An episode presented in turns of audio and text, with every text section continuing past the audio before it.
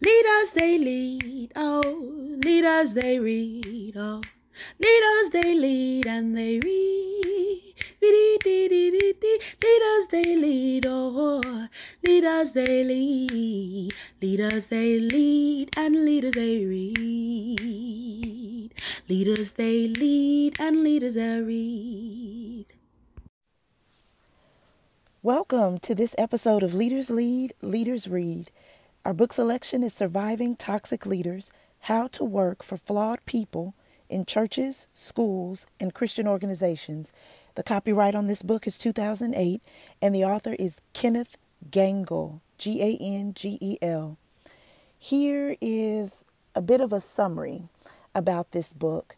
It highlights the experiences of employees in faith based situations. Now, this book can be good for bosses who want to understand the perceptions of employees, but mainly this book is about awareness. We need to know if we work for a toxic leader, we need to know if we're working in a toxic environment, and we need to know how to protect ourselves with this new knowledge. Gangel says this in the introduction If you are in a state of abuse because of a toxic leader, you need to know that. And if you are abusing others as a toxic leader, you need to understand that as well. That's what this book will help you do.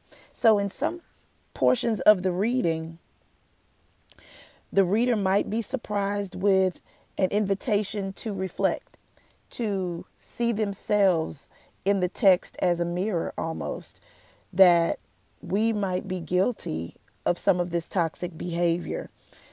There's one theme in this book and that is to reveal the different ways that toxicity manifests in a working environment.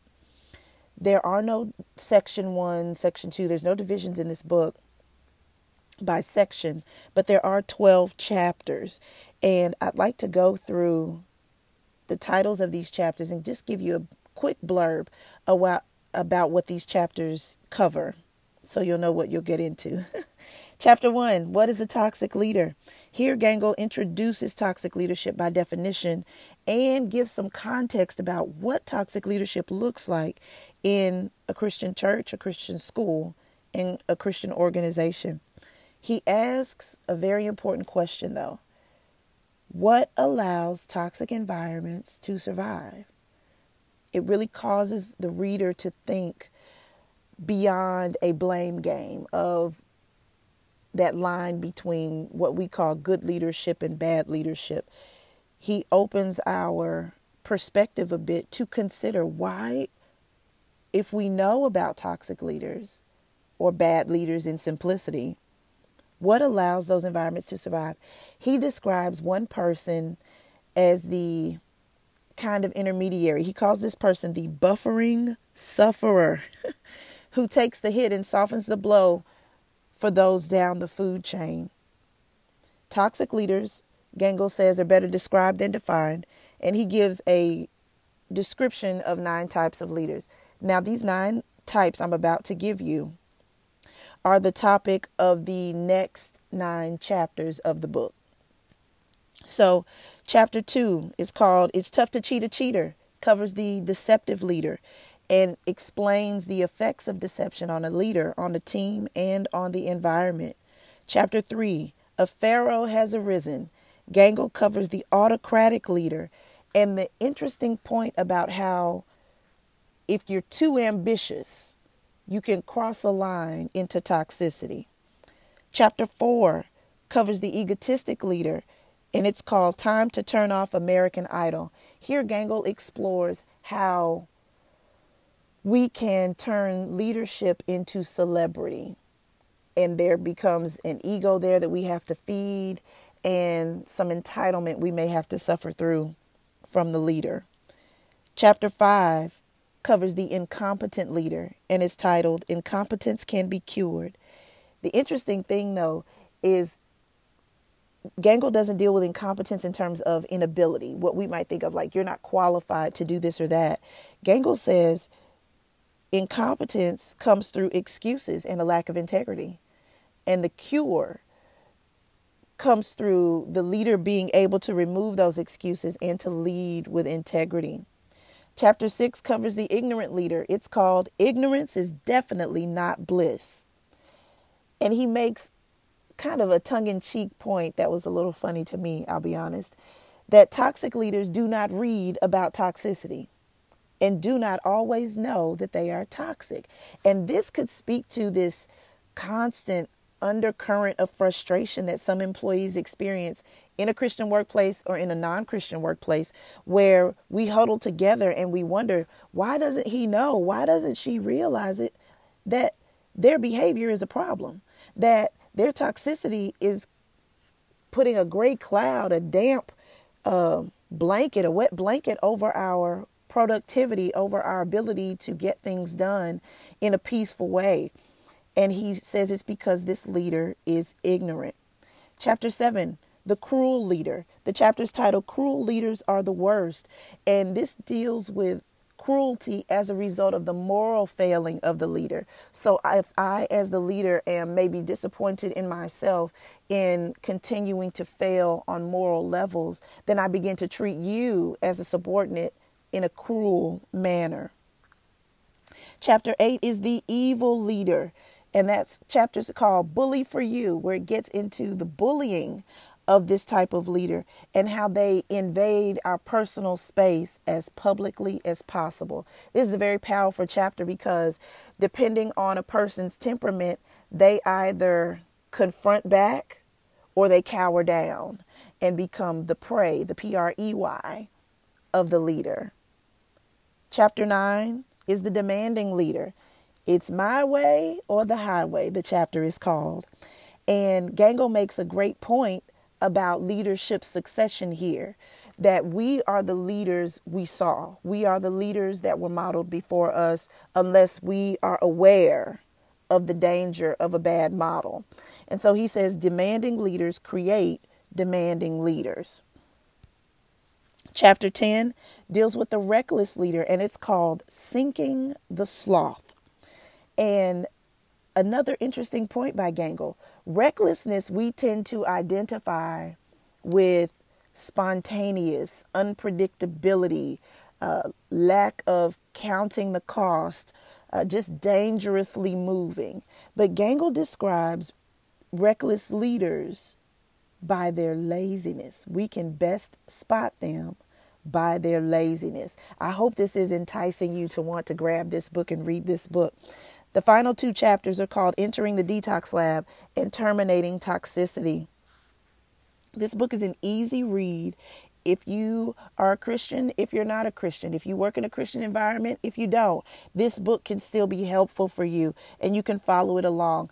Um, the metaphors are not too deep or heady where you wouldn't be able to follow along, like the Pharaoh metaphor in chapter 3.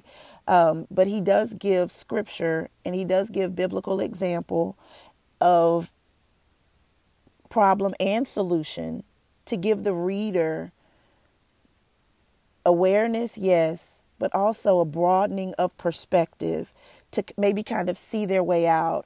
And it could even, for those who feel stuck, probably give some ideas, inspire another train of thought.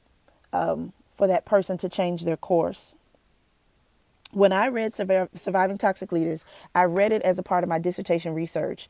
And the book, the way it's laid out in the hard copy, there's room on the pages between the text, there's room in the margins to make notes. I made notes about past experiences, thing I, things I had observed in church. I made notes about references to other authors and other books, references to scripture, and then where I might be guilty, this book really does in some places touch pretty close to where it's like a mirror.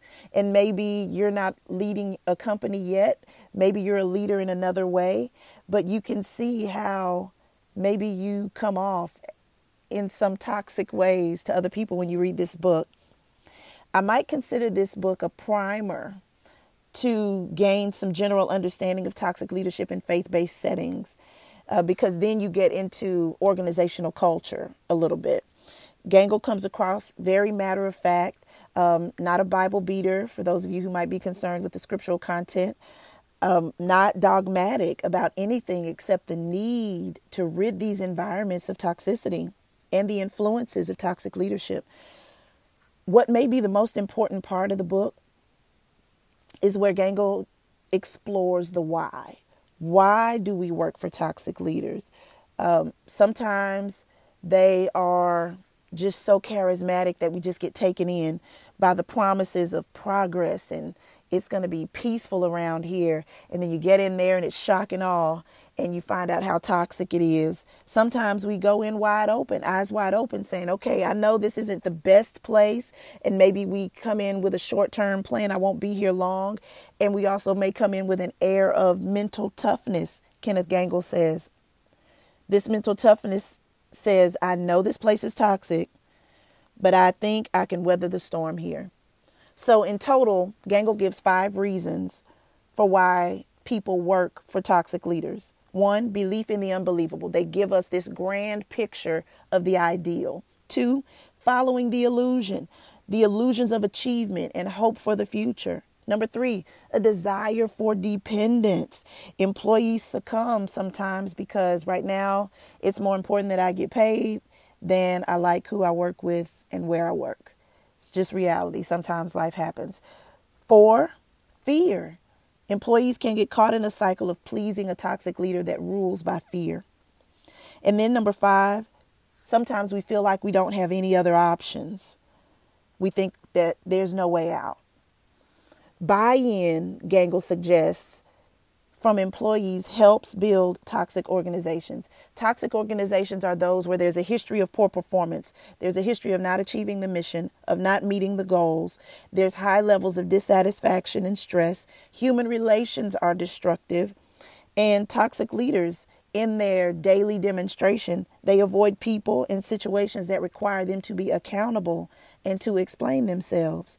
The environments overall are pretty stagnant and pretty mediocre my personal opinion, you need this book.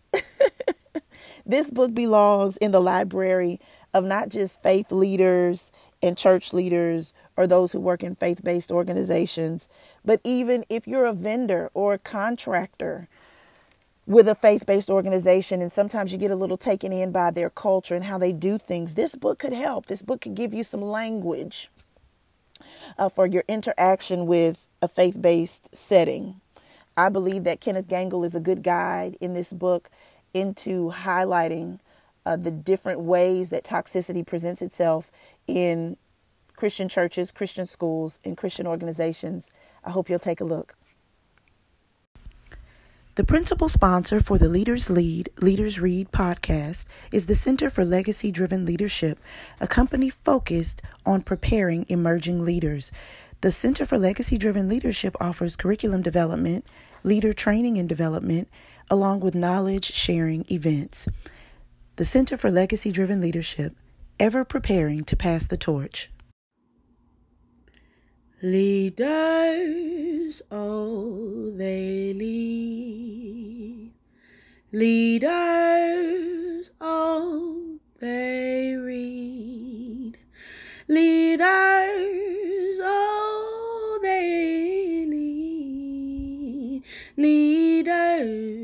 Oh, they.